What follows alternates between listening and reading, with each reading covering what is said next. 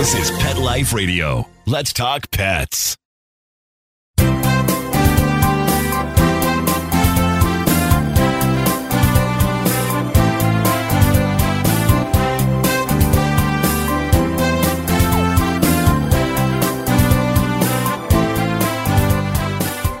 And good morning, good afternoon. Welcome, welcome. You're here live with Dr. Jeff Werber, your host here for the next 30 minutes here on Pet Life Radio's Ask the Vets with Dr. Jeff.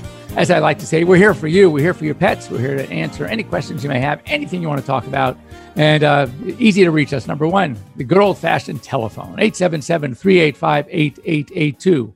Once again, 877 385 8882. Or better yet, join us here live on Zoom. We got a Zoom channel for you. You can get you right here with your pet. You can join us, have your camera, have your phone with you, your laptop, whatever, however you want to join on Zoom. And it's the best way to do it.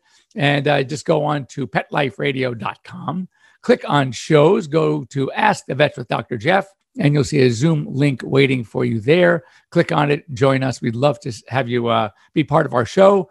And um, of course, we want your pet with you. So if it's a lap pet, have or her in your lap. If it's a big pet, have them sit next to her. If it's a really big pet, you can be sitting on the back of your pet. And, um, you know, like one of those, you have a Mastiff, you have a Great Dane, come on, you, well, sure they can handle you. So, anyway, as uh, many of you know, I will start uh, while I get you geared up, you know, to, to make that phone call, to, to join us here live on Zoom. Um, we'll, I'll break the ice with a little um, perusing the news from the American Veterinary Medical Association and the American Animal Hospital Association um, to help you basically um, know what's going on in, in our field, in the veterinary world. So, again, what would our show be like nowadays in the last year without a COVID update? So, we have two. In the United Kingdom, in England, there were two recent human to cat transmissions. Sadly, and I, you know, I don't want you to get the wrong idea here that it's becoming more virulent. It's really not. Cats can be exposed, they can get it. It's usually mild, but one was a little kitten, and the little kitten developed a pneumonia, which would an older cat would have handled. Sadly, this uh, poor kitty was not doing well, and they elected to put him to sleep. The other one was a six year old, and he just had, is more typical, a very mild upper respiratory, lasted a couple of days, and he's fine. But the more important thing here is to let us know to sort of strengthen the point that animals can get it from us. So if you or someone around the house, you know, is COVID positive, you want to be really careful. And um, which brings me to uh, the other story, very similar. There were in Washington State, this was a study done by the University of Washington, is that there were 23 dogs that tested positive for the virus.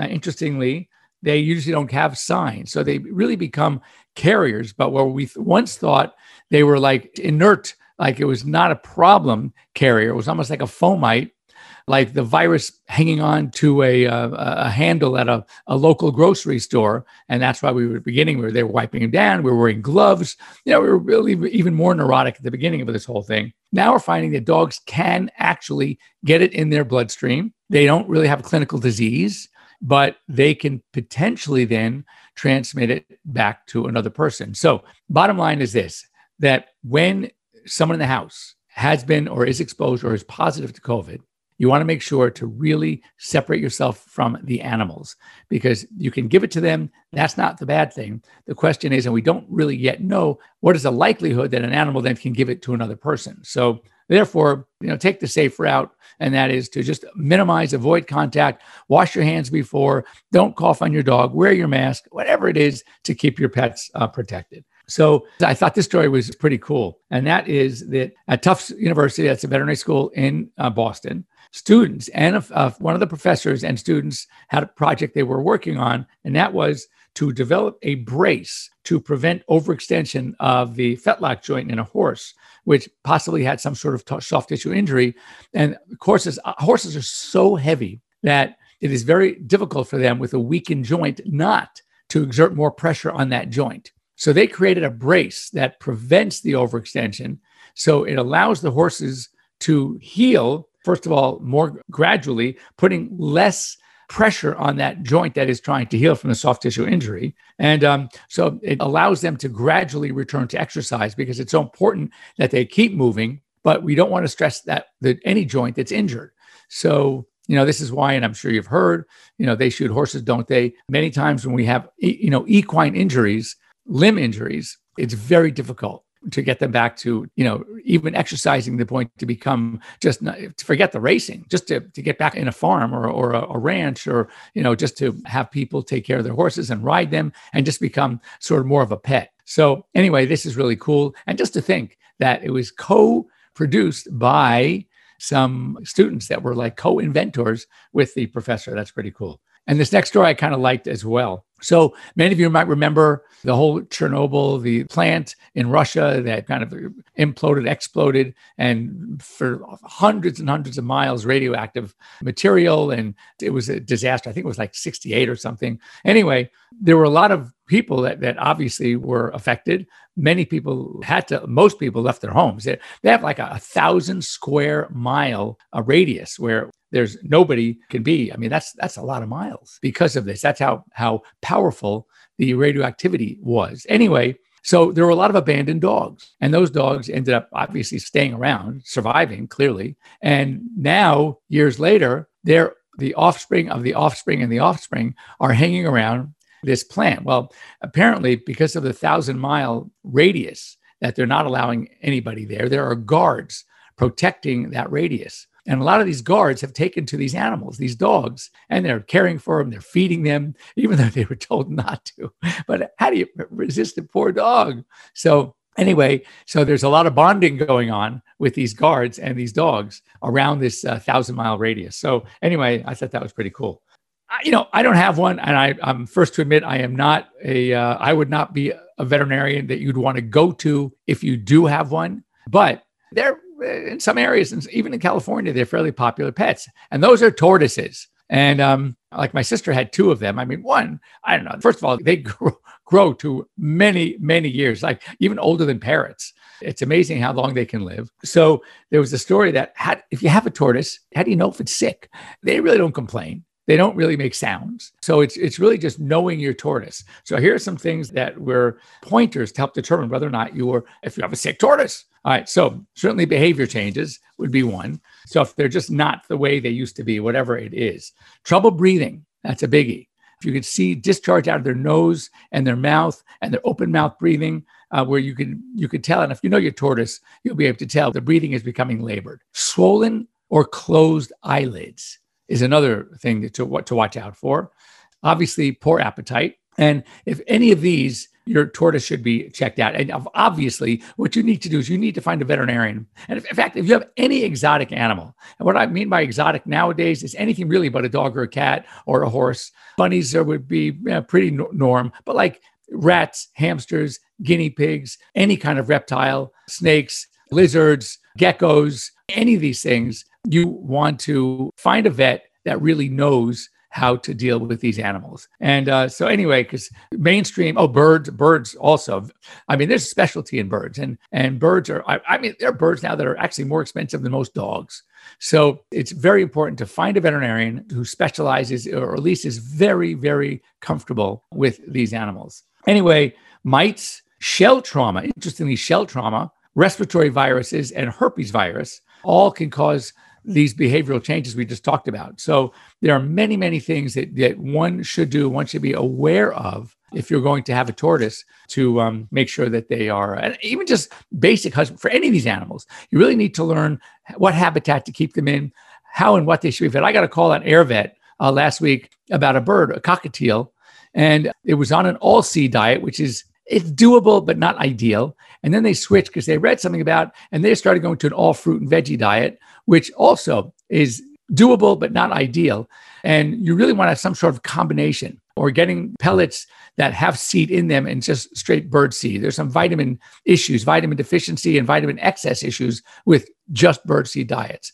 Anyway, these are things that knowing in advance if you're going to get a bird to either just have a consult actually with one of these doctors or get, get on online, do a lot of reading. There's so much information out there. Bunnies have their own thing. You know, if you're going to keep reptiles, the type of terrarium enclosure, the, the heat lamp, the hot rock. I mean, there's so many things to know. And you know, unless you a veterinarian, unless your veterinarian is very familiar with these, you're like your your dog and cat vet, then you might be at a disadvantage without finding a veterinarian that is more comfortable working with these creatures and more knowledgeable. So keep that in mind. Oh, this is also speaking of illnesses, and you know, to go again with horses. And horses for a horse vet, I mean, this is really common stuff. But horses, because of their size, need recovery time. They say usually about a day of recovery for each day of fever or clinical signs of illness. So, for example, if your horse was sick for two or three days, you need at least, after they're better, two or three days of, of recovery time. But also understand with viruses, they they harbor their viruses for a while. So even though they're now clinically normal, they can shed viruses for up to 20 days. So what is recommended now is that if you have a horse that had a virus, recovered, is doing fine, you still want to isolate this horse from other horses for at least 28 days. Uh, now, there are some tests that your veterinarian, your equine vet, could run after around 14 days to tell if your horse is still shedding. And if not, then you'll probably be okay to start having your horse rejoin other horses. But if you're, uh, when in doubt, at least 28 days after your horse is fully recovered. So that's something to uh, also keep in mind. And there were a couple of other stories that I found interesting. And this was also interesting, but really cool. And what's so interesting is that, you know, great minds think alike. When when things happen, oftentimes they happen in groups. This is two completely independent schools, independent studies that and pro independent programs that happened around the same time. One was in Florida, and it was a, a state program that was developed by University of Florida Vet School, and basically providing pet food, low cost veterinary care, vouchers for apartment pet deposits. You know, like if you're finding a place, most landlords are going to require a deposit if you're going to have pets. Well, we want you to have pets. So, because of what they call anyone who needs assistance because of financial difficulties or housing insecurity, I like that term, housing insecurity, they uh, are here to help. Well, while this is going on, interestingly, in Wisconsin, there's a rising number of owners that have lost their homes, pet owners losing their homes. So the University of Wisconsin's Veterinary School, School of Pharmacy, and School of Social Welfare, or social work, um, have collaborated to create a program to do the same thing, provide assistance to pet owners who are experiencing homelessness or financial difficulties. And it's, it's crazy how these two things happen almost exactly the same time. And finally, which is we talked about this in the House of Representatives. Now it's in the Senate. It's going to be a bill to ban the possession of big cats, lions, tigers, cheetah, leopards, mountain lions, any of those for private ownership unless you have a particular license. And then also to help ban or stop using cubs as part of these petting zoos and programs for kids because of many difficulties, diseases going both ways. So um, it did pass in the House and most probably will pass in the Senate as well. And then in Ohio, lastly, before we break, in fact, you know what? We'll talk about this on the coming back from the break. So uh, we're at that time. Don't go away. We have some more things to talk about. Plus, we're going to talk about, you know, I like to share questions I get on my AMAs, on my social media. So when I get a, a bunch of questions coming in the same time, around the same time, or even in the same week, I know it's important. So we're going to talk about that as well. And it's about neutering your dogs. Don't go away. Pets are part of the family. Make sure you can always afford the quality health care they need with Easy Pet Check, a nationwide pet insurance alternative. With Easy Pet Check, you'll save up to 75% on all your pet's health care at any licensed veterinarian in the U.S. Easy Pet Check accepts all dogs and cats regardless of pre existing conditions. Visit easypetcheck.com. That's the letters easypetcheck.com. Taking care of your pet can be easy with Easy Pet Check. Take a bite out of your competition. Advertise your business with an ad in Pet Life Radio podcasts and radio shows. There's no other pet related media that is as large and reaches more pet parents and pet lovers than Pet Life Radio. With over 7 million monthly listeners, Pet Life Radio podcasts are available on all major podcast platforms. And our live radio stream goes out to over 250 million subscribers on iHeartRadio, TuneIn, Stitcher, and other streaming apps. For more information on how you can advertise on the number one pet podcast and radio network, visit PetLifeRadio.com slash advertise today.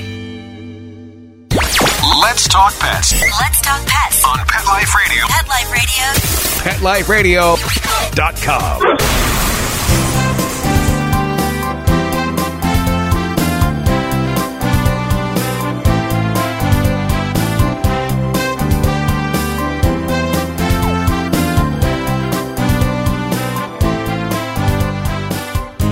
And welcome back. You're live with Dr. Jeff Werber here on Pet Life Radio's Ask the Vets with Dr. Jeff. Before the break, I gave you a quick tease. Well, two teases. One is about something going on in Ohio. When I say these are often regional, so it's it was reported basically in an Ohio publication, one of the Ohio newspapers, but that doesn't mean it's just Ohio. And that is, we're seeing a lot more ticks. And this is springtime where the uh, ticks are going nuts. And they have, listen to this, when you think Lyme disease, or when we have thought about Lyme disease in the past, we're thinking Northeast, we're thinking Connecticut, Lyme, uh, where it started. All of a sudden, I don't see it really much here in California, but I will tell you that in Ohio, now we're spreading uh, westward, there were more tick borne diseases reported. Listen to this Lyme, there were 3,800 cases of Lyme disease in Ohio this year alone in the first quarter. That's insane. So we have to learn from this. And and insects, you know, look, let's take heartworm, another one. We really in, in the West never had a, a, big heartworm problem, if at all. Now we're starting to see it. And it was predicted about 10 years ago that we in California are going to start seeing a year-round heartworm disease threats from a particular mosquito that has adapted to the Southern California climate, Culex quinquefasciatus, or it might be Culicoides quinquefasciatus. But anyway, it is a nasty mosquito, lives year round, and we are seeing, therefore, more and more cases. Well, ticks, any of these diseases adapt. So it's the, the disease itself, the Borrelia, which is the organism behind the Lyme disease, and the ticks themselves that are carrying Borrelia. It's not just the deer tick anymore, it are many of the different ticks. So the threats are growing. We need to make sure our pets are protected, which in essence will protect us as well. I've known a few people that had Lyme disease. And if not treated early, if not caught, it is not pretty. And the, the result of both the cases that I know of were very sad. Say no more. So, um, anyway, get your pets on flea and tick control. There are some great products out there. The new class are called isoxazolines, things like uh, Credelio, NexGard, Bravecto, um, Simparica. And you're going to read things because online is they sensationalize things about these seizures. Well, first of all, it is believed that those dogs who were getting seizures were already predisposed to seizures because of epilepsy or some other condition. And it can exacerbate the seizure if there are some dogs. And being on one of them doesn't automatically include all the others. So it's not really a, it's the individual drug, not the class, the isoxazoline class. My dogs have been on Bravecto for years now, and I've never had a problem. I got five dogs. So I'm not worried. And speak to your veterinarian. Some of the existing products out there, the ones with imidacloprid, the ones with fipronil, the product themselves are still very safe. They're not nearly as effective. We're seeing what we call resistance amongst the fleas and ticks to the active ingredients of either imidacloprid or fipronil. So even though safety wise, it's not an issue, but you're not going to get the same control. So I would speak to your veterinarian and get some of these, uh, the newer class of medications that seem to be much, much more effective. But anyway, t- take advantage of it.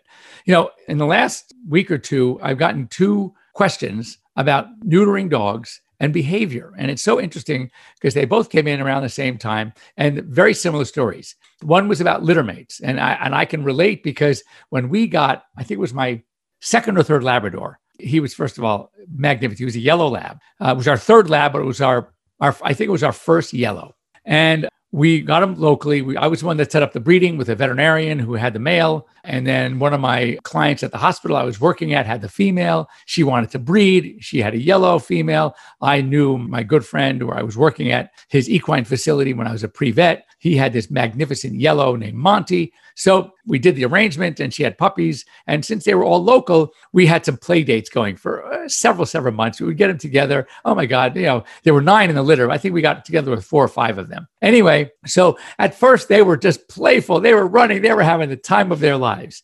And as they got older, hit six or seven months, eight months, we would get together and they wanted to kill each other. So what happened is now you have, oh, by the way, important to note, all of the nine, nine yellow puppies, all males. There was not a single female in the litter. So we're getting all these male dogs that are reaching that point of sexual maturity. And guess what? They weren't so friendly anymore. They wanted to kill each other. So kind of put that in the back of your mind because then the second question came up. I just answered it actually this week that um, a lady writes that she had two puppies, one seven months, one nine months, and they they, they loved each other. They were they were got near each other, obviously in age. They're very close in age, and now they, they are just wanted to attack each other. And she wanted to know if neutering would help. So you know, early on, when pre-sexual maturity, when you see dogs growling, mounting each other, it's all about dominance. There's no sexuality involved in this. They are, you know, basically trying to establish who's the boss, who gets access to mom and dad first, who gets the toy, whatever. And that's how they they test each other. They, will play growling. They're going to mount each other. I'm the boss. I'm the winner, etc. Um, but as they get older and as they reach sexual maturity, now we're dealing with something totally different. This is a dominance, more of a sexual dominance, where they want complete access. Forget the toy, they want access to, to the female. So the same dogs that were wonderful playing with each other, having a blast with each other, may actually become rivals. And I mean sexual rivals. So now these dogs want to kill it. They don't want to be so friendly anymore. They don't like the other one. And therefore, one of the things, of course, I recommend, and we've talked about, you know, neutering, which I'm obviously a big fan of, and, you know, the time of neutering. And unfortunately, you know, we have this battle because early sexual maturity can hit at, you know, seven, eight, nine, 10 months, 12 months of age for sure. But we don't want to neuter these dogs until they have reached that full sexual maturity. And I even say for male, especially large breed males that are prone to bone cancer, the study I'm referring to is the study of Rottweilers, where there was a 65% greater incidence in long bone cancer as adult dogs in those dogs that were pre pubertally neutered. So, neutering early, which we often recommended years ago and still can, for small breeds. Uh, for small breeds, one of my criteria is once all the adult teeth are in, because these dogs are more prone to having what we call retained deciduous teeth. I don't want to neuter before all the adult teeth are in, because then we may have to anesthetize again a month later to pull baby teeth that didn't fall out on their own. That's kind of stupid, since anesthesia is the most dangerous part of any of the procedures that we do almost any. Therefore, I wait for small breeds, I wait for all the adult teeth to come in. But the big breeds, I want to wait until they're fully sexually mature. So I'm pushing off neuter to at least a year of age, maybe, as I said, large breeds, a year and a half. But if you have two large breeds, two intact males, and you're waiting for both, you could have a little bit of a disaster. So uh, those you have to, if there's one smaller than the other, whatever criteria you're going to use, or get them both when they're nine or ten months, that's still probably good enough. They are sexually mature at that point, and uh, and and do the neutering uh, at that point to eliminate, or it's not going to completely eliminate, they're going to have the time to reestablish their hierarchy within the home, even after being neutered. And also, by the way, don't think I'm going to neuter my dog on Tuesday and we're going to be fine on Wednesday. And it's not just the healing process. I'm talking about the healing process might take a week or two. I'm talking about the effect of testosterone in the body and the behavioral effect that that testosterone is causing for the dog that may not dissipate for two months, six to eight weeks, I tell people. So just keep that in mind that even after the surgery, you still have to be very careful. And including, let's say, you, even if he's, it's only one dog and it's springtime and the females are coming into season, into estrus, and you have a dog that you're wanting to avoid that. He's old enough, it's ready to be neutered. You neuter him, fantastic. Ah, now I'm home free. No, you're not home free, not necessarily at all. Not for six to eight weeks or sometimes longer. So some of these responses become learned. So you need to be very, very careful with your dogs. They still are going to want to roam. That fear, that anxiety of them being hit by a car, attacked by another dog, depending on where you live, a coyote. Just be very careful with these dogs, even after surgery. For the same token, when we have a female that is spayed and you want to uh, go ahead and obviously you're spaying for the right reasons, if she is near estrus or the hormones have already started the pre-estrus hormones, which lead into estrus, then she is going to be very attractive to a male. And even though she probably won't stand for the male, the male is going to try. So you need to be very careful with these females as well, because now their uterus is a short, blind ending uterus, the body of the uterus, and that can be dangerous. So you just got to be very, very careful with these dogs. Anyway, that's all we have time for today. And thanks for joining me here on Pet Life Radio's Ask the Vet with Dr. Jeff. We would like to hear more from you. So anytime you want to drop me a note, at Dr. Jeff at petliferadio.com or you can reach me at just um, jeff at airvet.com. Or if you haven't logged on, log on to Airvet and um, you could talk to me or one of our many, many doctors if you have any questions or problems. But better yet, save your questions. If they're just questions, we'd love to have you here live on Pet Life Radio here on Ask the Vets with Dr. Jeff every Sunday, noon in the East, 9 a.m. in the West and whatever time it is in between. You can reach us here live. We'd love to have you as guests. So we will see you here next back time, next back channel here um, on Pet Life Radio's Ask the Vets with Dr. Jeff. Have a great week, everybody. And again, if you have questions, send them to me so we can answer them live on air. And better yet, as I said, join us here as guests next week or any week thereafter. We'll see you next week. Let's Talk Pets every week on demand, only on PetLifeRadio.com.